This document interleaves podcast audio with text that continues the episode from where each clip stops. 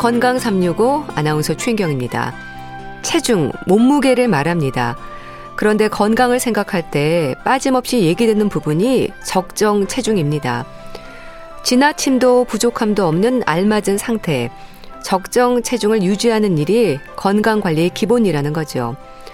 많은 분들이 나이 들면 저절로 살이 빠진다는 말도 하는데요. 근육과 체지방을 생각하면 잘 살펴봐야 하는 부분이기도 합니다. 체중이 너무 늘어도 갑자기 체중이 줄어도 의심을 해야 하는 내 몸의 건강 상태. 오늘은 체중 변화에 대해서 살펴봅니다. 12월 18일 토요일의 건강 365 이현의 내 거 중에 최고 듣고 시작하겠습니다. 살이 찌고 빠지는 건 굳이 체중계를 통해서 숫자로 확인하지 않더라도 느낌으로 아는 경우가 많습니다.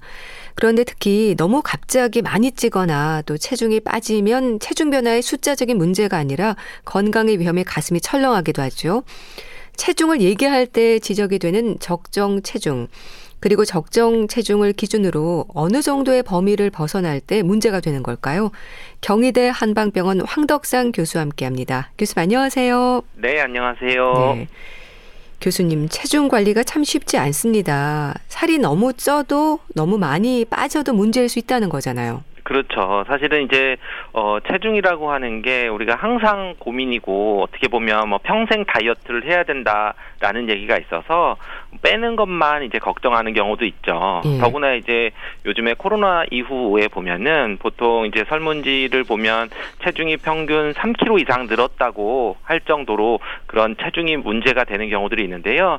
하지만 우리가 너무 체중이 많이 빠지는 것도 꼭 한번 체크를 해봐야 되는 거라서 네. 결국 이제 체중을 얘기할 때는 우리가 적 당한 체중, 적정 체중을 유지하는 것이 굉장히 중요하다고 볼 수 있고 오늘 그것에 대해서 얘기하도록 하겠습니다. 네.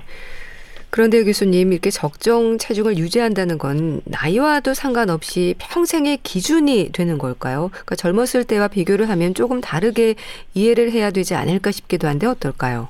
맞습니다. 기본적으로 이제 어 비만도라고 얘기를 하면 우리가 뭐 BMI 개선이라고 하면은 이 키와 체중으로 이제 계산을 하거든요. 예. 그래서 체중을 키의 제곱으로 나누는 것을 BMI 점수, 뭐 비만도 점수로 얘기를 하는데 하지만 이러한 그런 BMI 지수, 그 체질량 지수나 이런 것만 보는 게 아니라 사실은 이제 허리 둘레나 엉덩이 둘레 또는 그 허리와 엉덩이 둘레의 그 비율 같은 것을 봐서 사실은 이런 것이 보면은 오히려 어 젊은 사람에게는 적용이 되지만 네. 노인의 기준에게 있어서는 오히려 그 기준으로 적용했을 때 건강 상태를 반영하지 못한다고 하는 경우가 있는데요.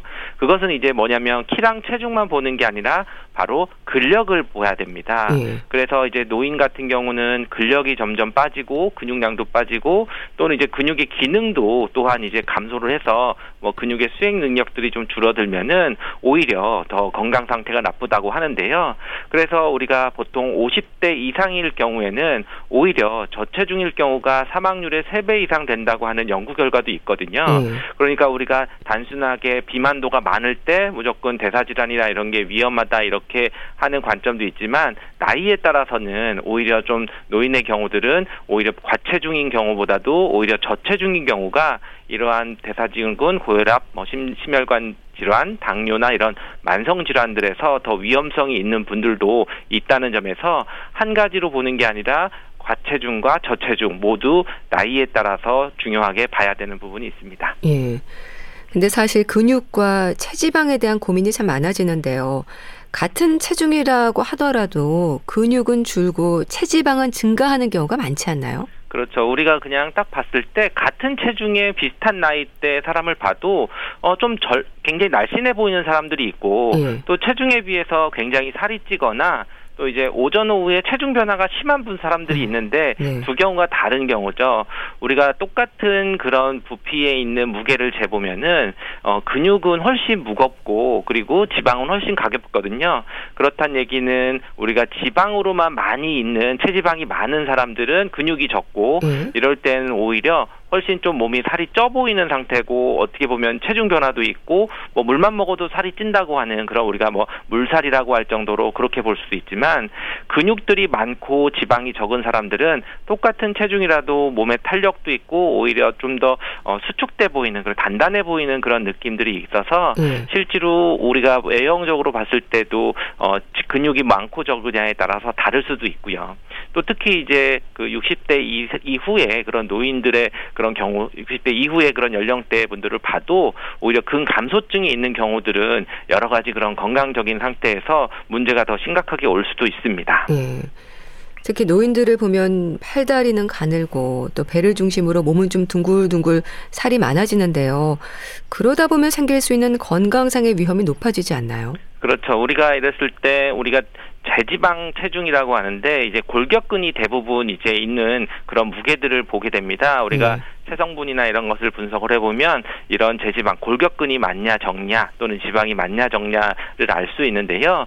기본적으로 노인들의 같은 경우는 키와 체중만으로 보는 그런 BMI를 보는 게 아니라 결국 골격근에 이런 근육이 적고 지방이 많은 상태에 있을 때 오히려 심혈관계통 질환이나 뭐 호흡기 질환이나 뭐 이런 암에 관련되는 지방들의 그런 위험성이 높아질 수 있다 얘기를 하는데요. 예. 그렇지만 이때 주의해야 되는 것은 그런 근육량의 많고 적음을 좀 고려를 해야 되는 거고 단순히 이제 키하고 체중으로만 봐서 볼 때에는 오히려 장수하는 노인들의 경우들은 오히려 약간의 과체중 우리가 BMI 지수로 봤을 때 한 25에서 27 정도로 되는 약간 과체중이 좀 더 생존율이 좀 좋고 건강하게 볼 수 있기 때문에 예. 어, 이런 것은 우리가 외형적으로 보는 것 특히 이제 배 쪽으로 많이 돼 있다고 해서 또는 비, 체중이 많이 나간다고 해서 무조건 위험하기보다는 오히려 신체 활동이나 또는 이제 허리 둘레라든지 또는 체성 분석을 해서 근육량과 지방량의 비율이라든지 이런 부분을 좀 참고를 해서 건강의 기준을 삼는 것이 좋습니다. 예.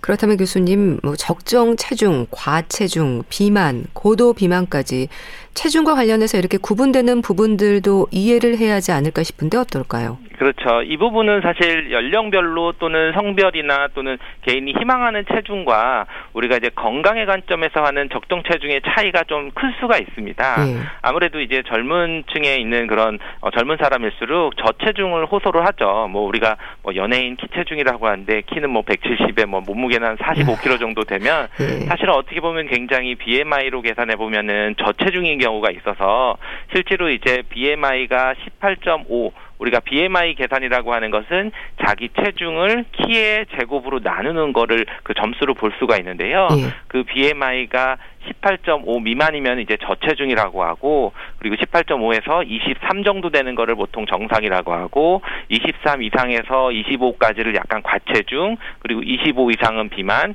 30 이상은 고도 비만이라고 얘기를 하는데 예. 젊은 여성 같은 경우는 BMI가 18.5 미만인 경우에 오히려 뭐 생리불순이라든지 뭐 무월 경, 뭐 월경통 또는 수족냉증 이런 것들과 좀 밀접하게 연관이 예. 있고요. 그렇지만 이제 나이 들어서 문제가 되는 경우들은 30 이상이 되는 고도 비만이라고 하는 거. 예. 우리가 고도 비만을 저는 이제 다른 표현으로 병적인 비만이라고도 얘기를 하는데 우리가 단순히 과체중인 상태에 있어서 비만과에 있는 모든 뭐 건강상의 문제를 연결시키는 것보다는 오히려 고도 비만인 경우가 좀 그런 거에 심각하게 문제가 있는 거고 과체중이나 이렇게 약간 비만인 상태들은 오히려 충분히 건강 관리를 하면은 훨씬 건강하게 될 수 있는 그런 것들로 해서 어느 BMI 정도에 따라서 몸 관리를 기준을 삼을 수 있습니다. 예. 근데 과체중 단계에서 비만으로 가는 건 좀 속도가 빠르지 않나 싶기도 합니다. 이건 주로 근육보다 지방이 늘어나는 거잖아요.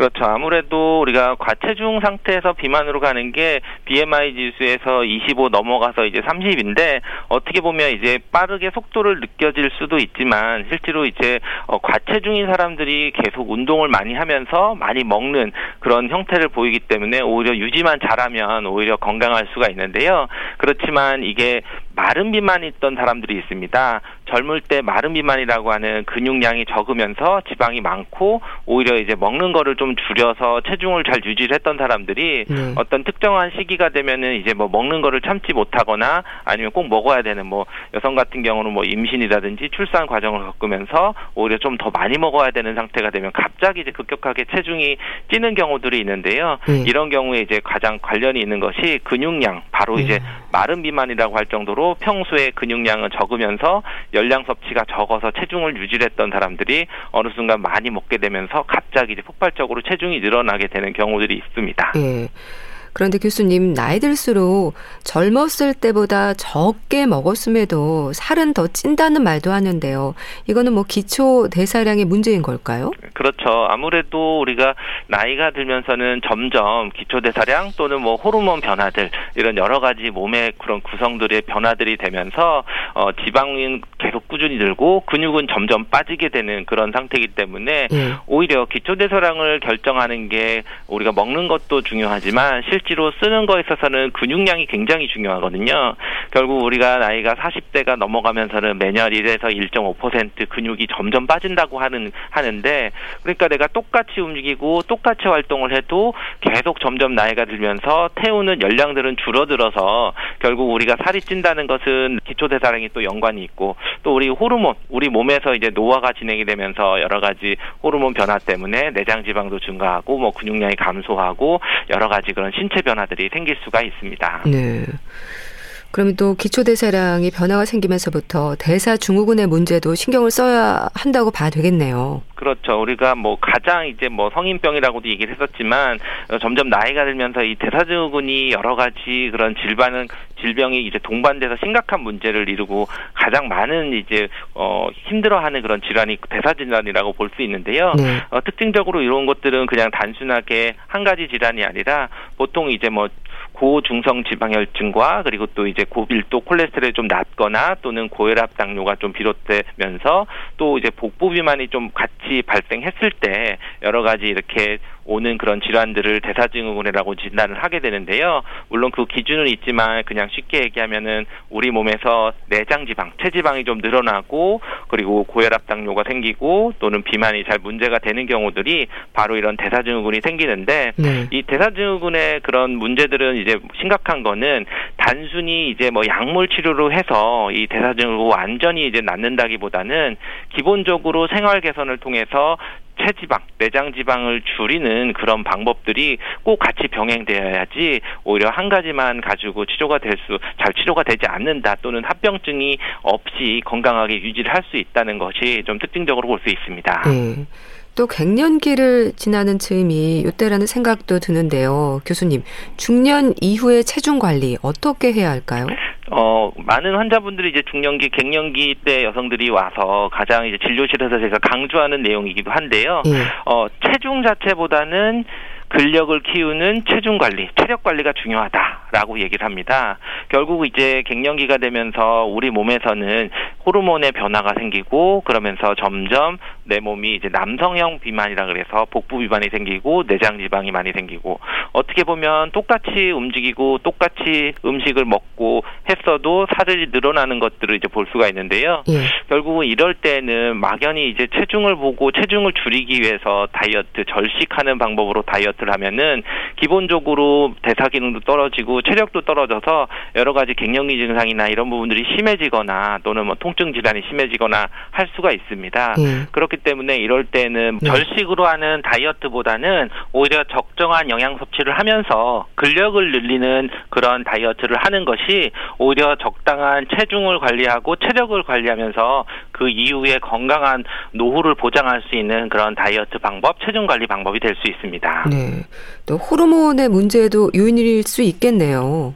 그렇죠. 우리가 뭐 폐경이 되면 여성 호르몬이 이제 줄어들게 되는데 특히 이제 여성 호르몬이 줄어들었을 때 이제 특징적인 여성의 신체적인 그런 그 체형을 만드는 것이 분비가 줄어들기 때문에 음. 오히려 폐경 이전에는 여성들이 체중이 늘어도 어떻게 보면 우리 엉덩이 쪽으로 살이 많이 찌는 그런 체형이었다고 하면은 폐경 이후부터는 복부 비만, 이 남성형 비만이라고 해서 복부 쪽으로 많이 이제 체중 이 느는 그런 남성형 비만이 나타나는 것들이 있고요. 네. 또 우리가 비만과 관련돼서 호르몬을 얘기를 할 때는 그 렙틴이라고 하는 호르몬이 있는데요. 그 렙틴이 어떻게 보면 우리가 포만 중추를 좀 자극을 해서 좀 그런 것이 분비가 안 되면은 오히려 좀 체중이 좀 더 늘어나는 그런 부분들도 있을 수 있고 예? 우리가 어디 흔히 알고 있는 이제 인슐린이라고 하는 호르몬도 어떻게 보면 우리가 음식물로 먹었을 때 혈당을 떨어뜨리는 그런 호르몬이 인슐린이 되는데 음. 그 인슐린이라는 것이 우리 몸에서 과도하게 뭐 내당능 장애라 그래서 그거에 대한 반응이 좀 떨어질 때는 혈당이 금방 뛰었다가 줄어들었다가 왔다 갔다 하면서 우리 몸에서는 계속 포만 어, 식욕을 자극을 하거나 또는 피로감을 느끼거나 이런 것들이 계속 특히 이런 것들은 이제 고탄수화물 음식이라든지 또는 이제 단순당들 뭐 음. 트랜스 지방 이런 것들을 과도하게 먹으면은 인슐린이 과도하게 분비가 되고 이것 때문에 오히려 혈당이 놀아나서 비만을 유발하게 되는 경우도 있습니다. 예. 사실 비만이 주는 위험은 다들 아실 겁니다. 근데 교수님 특히 어떤 부분들이 지적이 될까요?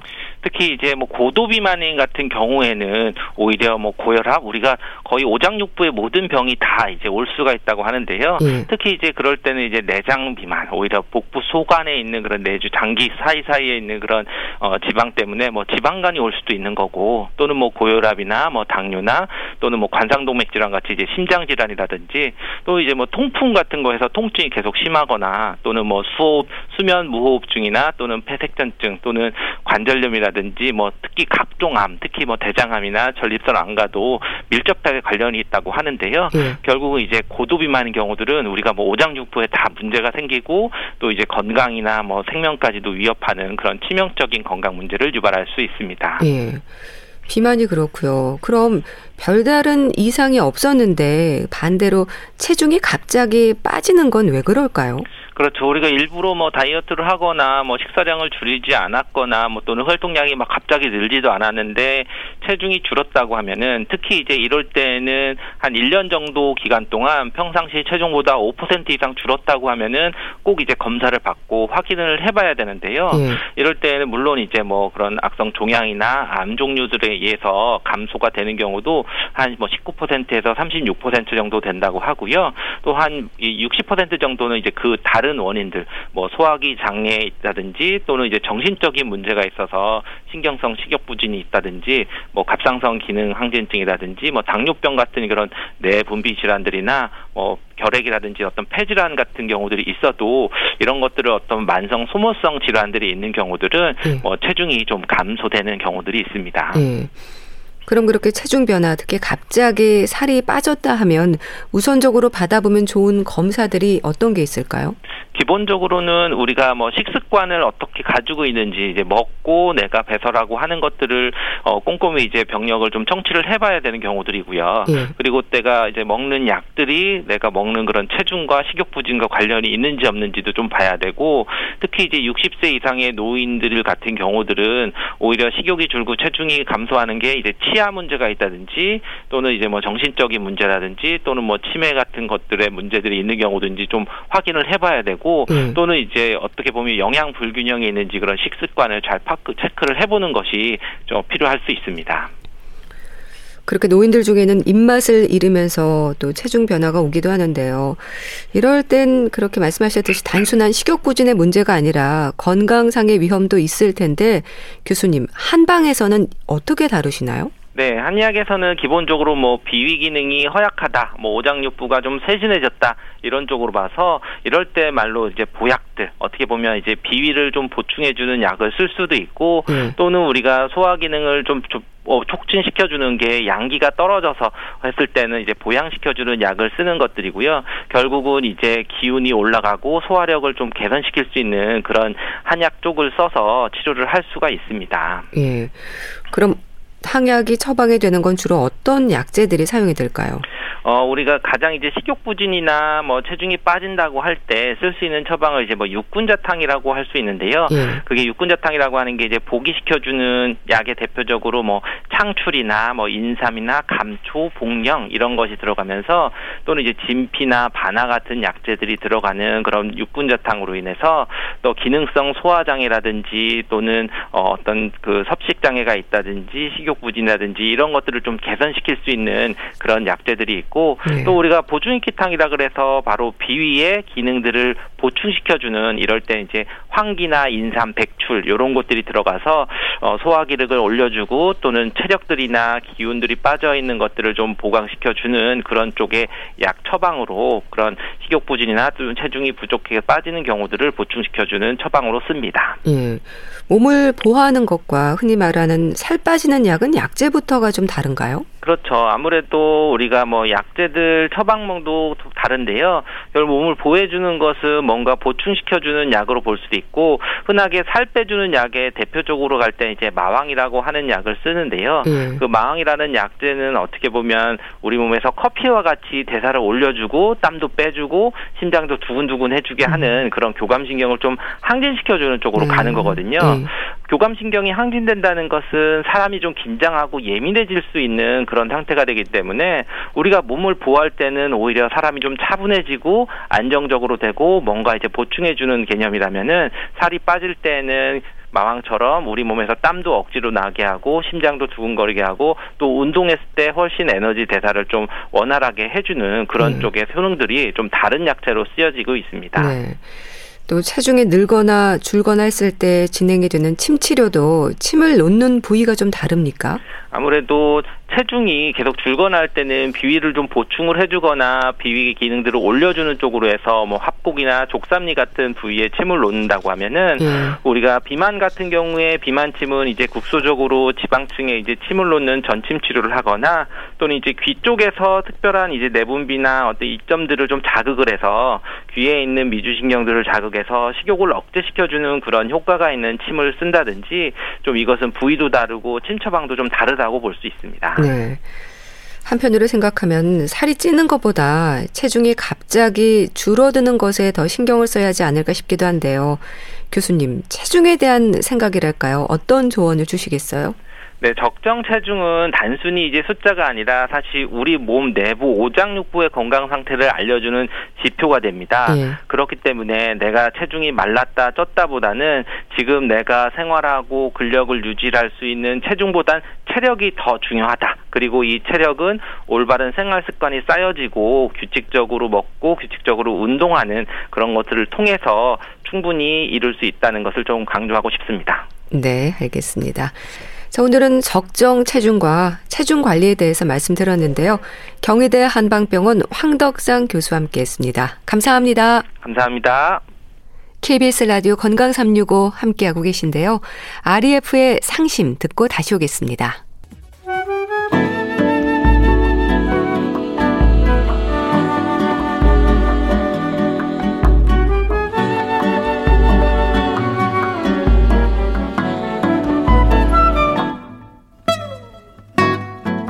건강한 하루의 시작. KBS 라디오 건강 365. 최윤경 아나운서의 진행입니다. KBS 라디오 건강 365 함께 하고 계십니다. 주말의 건강 책 정보 북컬럼니스트 홍순철 씨가 전해드립니다. 안녕하세요. 네, 안녕하세요. 취한 날도 이유는 있어서 책 제목에 많은 이야기가 좀 담겨 있는 것 같습니다. 그렇습니다. 어떤 책인가요? 요즘 서점가에 질병 서사가 유행이라고 그래요. 네. 대표적인 게 죽고 싶지만 떡볶이는 먹고 싶어 한 책이었죠. 예. 우울증에 걸린 저자가 정신과 전문의와 상담하면서 그 우울의 강을 건너는 과정을 상당히 흥미롭게 소개를 했어요. 이 책이 정말 엄청난 베스트셀러가 됐습니다.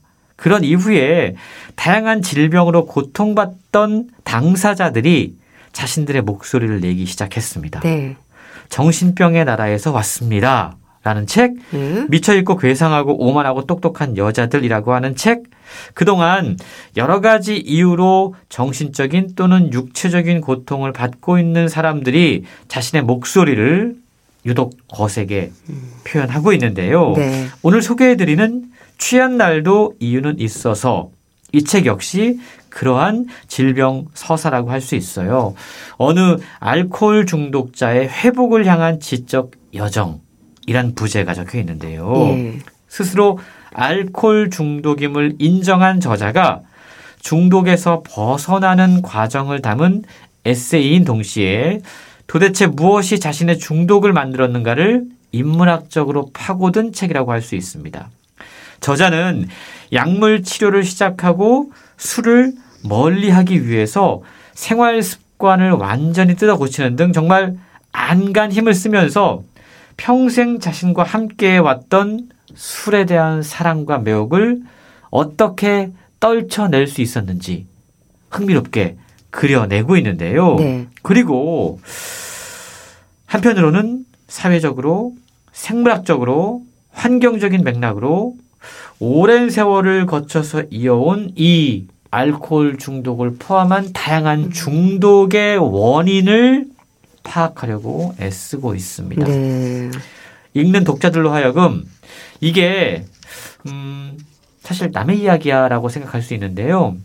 알코올 중독뿐만이 아니고 우리는 다양한 중독에 음. 빠져들 수 있는 거거든요. 네. 그래서 알코올 중독의 문제를 진지하게 생각해 보게 하고 더불어서 알코올뿐만이 아니라 다양한 중독에 어쩌면 허덕이고 있는 우리의 모습이 이분의 글을 통해서 보이게 되더라고요. 네. 그러니까 경험담을 쓴 거네요. 저자는 어떤 분인가요, 그럼? 1983년생입니다. 네. 부산에서 태어나서 대학에서 행정학을 공부한 이후에 남들이 선망하는 대형 신문사에 들어갔어요. 네. 10년 동안 기자로 일을 했습니다. 요즘 기자분들이 우리가 지난번에도 KBS 기자분의 네. 암투병 이야기를 소개를 해드렸잖아요. 네. 확실히 이런 분들이 글을 쓰면 되게 분석적이에요. 음. 자신의 질병에 대해서 어떻게 이렇게 객관적으로 써내려갈 수 있을까 하는 생각을 하게 되는데 기자로 일을 하면서 저자가 팟캐스트도 진행을 하고 또 동영상 공유 채널도 운영을 하고 상당히 활발하게 활동을 했습니다. 예. 언뜻 보면 아니 이렇게 젊고 활발하게 활동하는 여성 기자가 어떻게 알코올 중독에 걸릴 수 음. 있을지라는 생각을 하게 돼요. 그러니까요. 저자 역시도 자신이 일을 열심히 하면서 잠깐 잠깐 즐기는 술이 자신의 발목을 잡을 것이라고는 생각하지 못했다라고 고백을 합니다. 그렇군요. 그런데 처음엔 즐겼어요. 네. 그러다가 네. 어느 순간 이제 술이 자기를 먹는 느낌이 들 때가 음. 있잖아요. 그때가 2020년 봄이었다고 그럽니다. 그래서 자신의 발로 알코올 중독을 치료하기 위해서 병원을 찾았다고 그럽니다. 아. 사실 언론계에 종사하는 분들은 술이 친구인 경우가 되게 많잖아요. 맞아요. 술 마시기로 유명한 업계이기 때문인데 그래서 저자에게도 폭음과 과음이 일상이었고 게다가 육아와 일의 고된 병행을 견디게 해주는 유일한 친구였다라고 이야기를 해요. 네. 밖에서 마실 때는 크게 문제를 못 느꼈는데 어느 순간 자신이 집에서 부엌에서 홀짝홀짝 혼자 술을 마시고 있는 모습을 지켜보게 됐다고 아... 그럽니다. 그러면서 자기 위안을 했어요. 예. 그나마 이게 있으니까 나의 힘겨운 일상을 견디게 해주는 힘인 거야. 이게 나의 안정제야. 그리고 내 인생에 잠깐의 즐거움을 주는 활력이야라고 생각을 했다고 그럽니다. 네. 사정이 생겨서 회사를 결국 그만두게 돼요. 그리고 무기력증에 빠지게 됩니다. 원래 술을 즐기던 분이 무기력증에 빠지면서 정말 알코올에 너무 극심하게 의존을 하게 되는 거죠. 음주 습관이 걷잡을 수 없이 심각해지고 일상을 잡아먹었다고 그래요. 아, 그랬군요. 어느 날 아이를 등교시킨 이후에 아침 9시 반부터 와인 한 병을 혼자서 훌쩍 비워버린 이후에 네. 저자는 이건 병이구나 싶어서 정신과를 찾았다고 그럽니다. 예.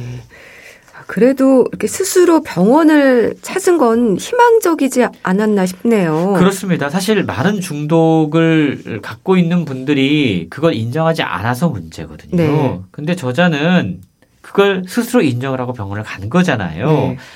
직장인으로 살아가는 동안에는 술이 얼마나 큰 위안거리였는지에 대한 고백이 이어져요. 네.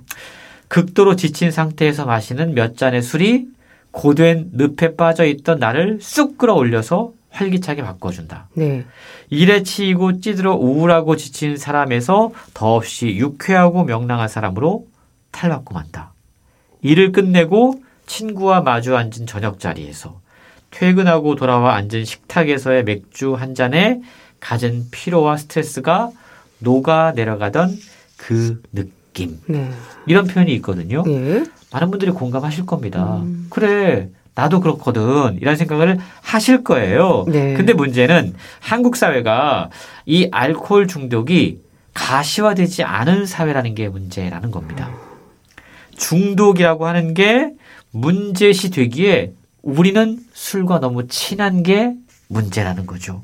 사실 조금씩 변화하고 있고 특히 팬데믹 상황에서 사실은 함께 모일 수 있는 자리가 적다 보니까 술을 중심으로 돌아가는 사교 문화, 회식 문화 이런 것들이 점차 좀 희미해지고 있거든요. 예. 근데 대한민국 사회의 술에 대한 상당히 관대한 분위기가 술의 중독 증상을 갖고 있는 사람들에게도 사실은 스스로 자기가 그런 문제가 있다라는 것을 인정하지 못하게 만드는 부분이 있다라는 아, 겁니다. 그렇군요.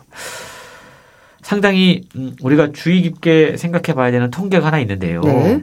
팬데믹 이후에 네. 회식이나 술자리는 많이 사라졌어요.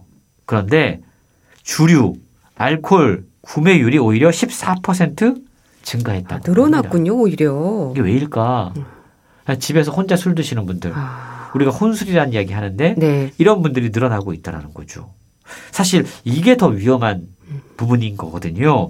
같이 마시든 혼자 마시든 우리가 한국에서 술 좋아하는 분들은 그냥 애주가라는 좋은 호칭으로 불러드리고 있어요. 네. 그러다 보니까 한국에서 평생 한 번이라도 알코올 사용 장애를 겪는 사람들의 비율이 12.2% 이게 2016년 기준입니다. 네. 지금보다 늘어났겠죠.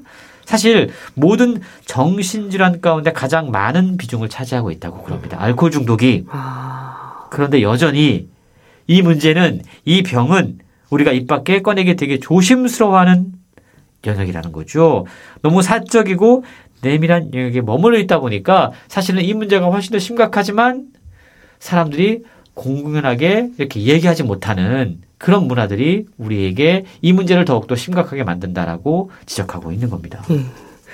참 그렇죠. 인정하기도 힘들고 그래서 중독이 무섭게 다가오는 것 같습니다. 그렇습니다. 저자 역시 알코올이라고 하는 투명한 막에 갇힌 채 누구와의 접촉도 거부하고 정말 깊이 깊이 더 술 속으로 빠져 들어가던 그 추락의 감각이 아직도 음. 생생하다라고 책을 통해 전하고 있어요. 네. 중독이 정말로 무서운 게 사람을 바꾸거든요. 음. 이게 어 알코올 중독에 걸린 분들은 술에 집착하는 그것만 문제가 아니에요. 술에 집착하는 것 말고도 성격, 활동 그리고 기능적인 측면에서 부정적인 변화가 뒤따른다고 그럽니다. 음. 정작 중독 중독 에 빠지신 분들은요, 음, 자신이 뭘 했다라는 걸 잘 인지하지 못해요. 예. 중독도 인정하지 않습니다. 예. 주변 사람들이 지적을 해도 이렇게 항변 한다고 그래요. 나 원래 이래. 아... 왜냐하면 중독이라고 하는 게 가랑비에 옷 젖듯 서서히 진행되기 때문에 성격상의 변화도 느리, 느리게 일어나서 사실은 이게 원래 본 모습이 아니었는데 그게 어느 정도 바뀐 모습으로 굳어진 거죠. 그리고 본인도 그거를 그냥 인정을 하는 겁니다. 그렇군요. 저자는 이러한 자신의 모습을 느꼈을 때 중독을 치유해야겠다라고 생각을 하고 병원을 찾았어요. 그리고 병원에서의 어떤 상담과 약물 처방과 함께 자기 자신에 대한 탐구를 하기 시작합니다. 네. 저자가 선택한 방법은 대상에 대한 이해였어요. 음. 뭐냐 하면 예. 알코올에 대한 이해. 아. 중독에 대한 분석을 하기 시작한 겁니다. 네. 저자는 어디서부터 이 중독의 경로가 시작되었는지를 추적합니다. 책, 학술, 자료, 사회적 현상의 이면 속으로 들어가요. 기자이기 때문에 또 이런 네, 분석들이 나왔을 수도 있을 것 같은데요. 네. 중독을 둘러싼 사회 문화적인 요소들을 날카롭게 파고듭니다. 그리고 병원에서 약을 주는데 이 약도 분석을 해요. 예를 들자면 네. 자책을 없애주는 약 아빌리파이란 네. 약이 있다고 그래요. 네. 또 갈망을 억제해 주는 약 날트렉손이라는 약이 있다고 그래요. 네. 이게 정신과 처방에서 상당히 자주 쓰이는 약들인데 음. 이 약들이 어떠한 원리로 중독으로부터 사람을 좀 거리두게 하는지 네. 분석합니다. 어. 그리고 이 중독의 생물학적 기전이 무엇인지 예. 탐구하는 데까지 이어지는데요.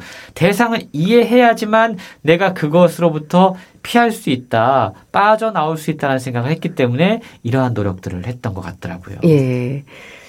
그 자책을 없애주고 일단 갈망을 억제하는 약에 대한 기전이 이제 중요하다는 생각을 하고 이걸 분석을 한 거잖아요. 그렇습니다. 음. 날트렉선이라고 하는 약이 있는데 사실 저도 책을 읽으면서 이제 처음 이 내용을 알게 됐거든요. 네. 이게 마약성 진통제 계열의 마약이라고 그래요. 원래는 헤로인 중독 치료용으로 날트렉선이 개발이 됐는데 네.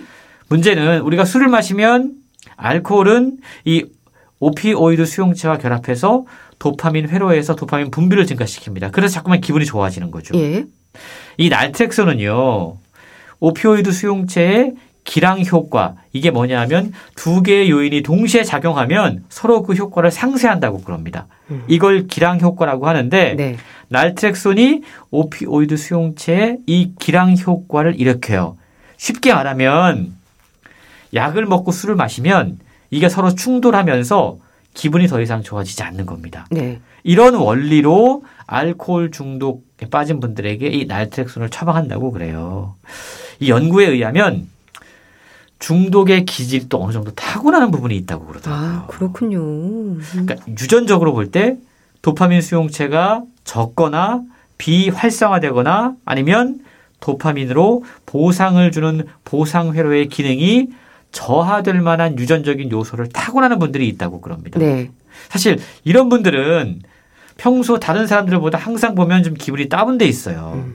우울하다고 느낍니다. 네. 그렇기 때문에 쉽게 자신에게 활력을 줄 수 있는 요소들을 끊임없이 찾게 돼요. 네. 그게 뭘까요? 술이라는 거죠. 그러니까 술에 대한 갈망이 더 크고 그래서 알코올 중독에 빠지기 쉬운 유전적인 요소가 있는 분들이 있다라는 건데요. 같은 맥주 한 잔을 마셔도 남들만큼 잘 유쾌해지지 않습니다. 네. 그렇게 되면 더 많은 자극을 받기 위해서 남들보다 더 많이 마시게 돼요. 결국 중독성 물질에 빠지기 쉬운 체질이 분명히 있다라는 점도 우리는 알아야 된다는 건데요. 네. 저자는 이러한 분석들을 하면서 알코올 중독이 무엇으로부터 연유했는지 정말 총체적이고 다각적으로 사유해요. 그리고 흥미로운 점은 본인이 이걸 연구하고 글을 쓰면서 이 과정을 통해서 예. 자신의 문제로 받아들일 수 있다라는 점 이걸 고백하고 있습니다. 그러니까 일종의 치유의 글쓰기를 한 거죠. 네. 글을 쓰면서 알코올을 탐험하고 내 모습을 탐험하고 그걸 정리하면서 그것의 정체들을 파악하고 그것으로부터 빠져나올 방법들을 연구했다라는 겁니다. 그렇군요. 근데 여기서 또 이 저자가 여성이라는 점도 좀 주목할 필요가 있을 것 같아요. 그렇습니다. 책에 보면요. 여성과 남성이 술을 마시는 이유가 서로 다르다. 라는 연구 결과가 소개가 돼요. 네.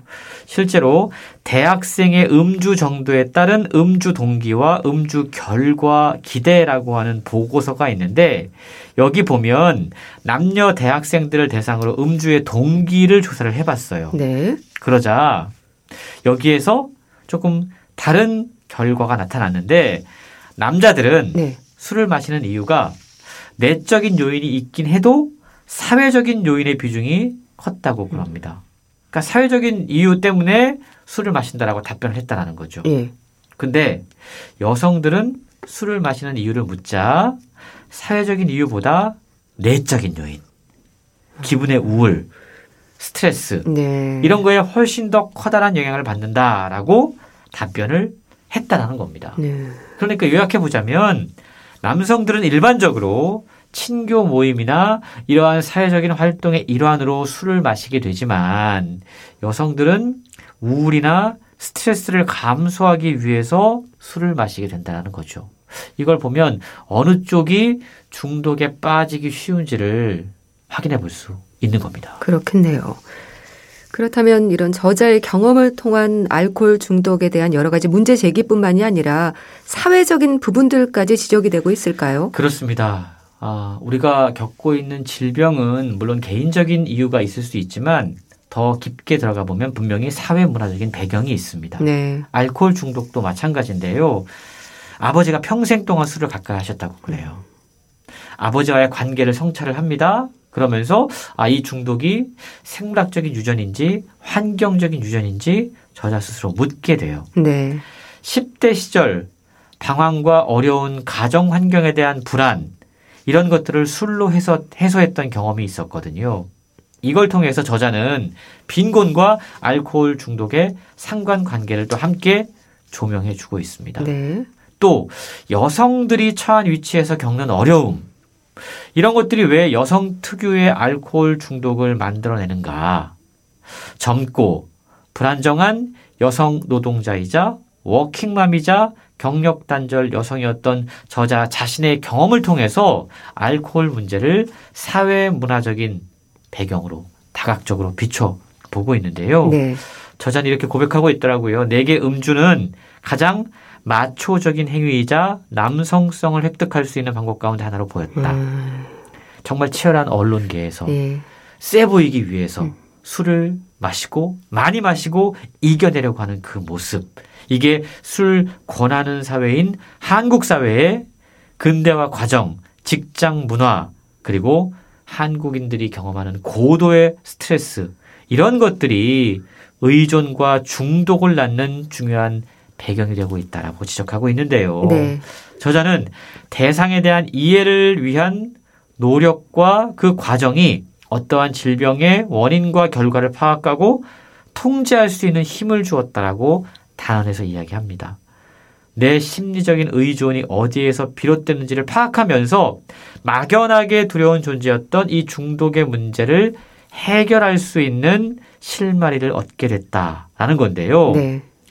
중독이라고 하는 거 결국 현실 도피이고 술에 취해서 도피하고 방치했던 자기 자신의 모습에서 이제는 벗어나서 술보다 자신의 삶을 더 사랑하겠다라는 고백이 상당히 뭉클하게 다가오더라고요. 네.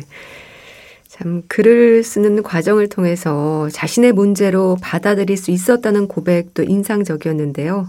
이제는 술보다 삶을 더 사랑하겠다는 말이 또 와닿네요.